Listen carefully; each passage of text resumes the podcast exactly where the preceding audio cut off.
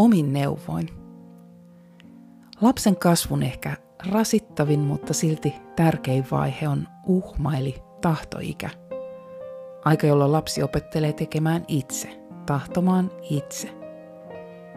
Toisaalta vähän paradoksaalisesti me aikuiset pärjätään monesti liiankin hyvin yksin ja avun ja neuvojen pyytäminen ja vastaanottaminen on tosi hankalaa. Jännä juttu, että raamatussa Jeesus sanoi, ettei voi tehdä mitään omin neuvoin, että hän tekee vain sitä, mitä näkee isänsä tekevän.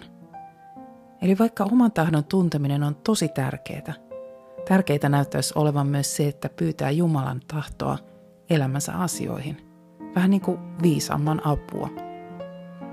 Eli ehkä se, että koittaa pärjätä yksin ja omin neuvoin, ei olekaan aina paras ratkaisu. Kenties olisi hyvä rukoilla, niin kuin isän meidän rukouksessa opetetaan. Tapahtukoon sinun tahtosi.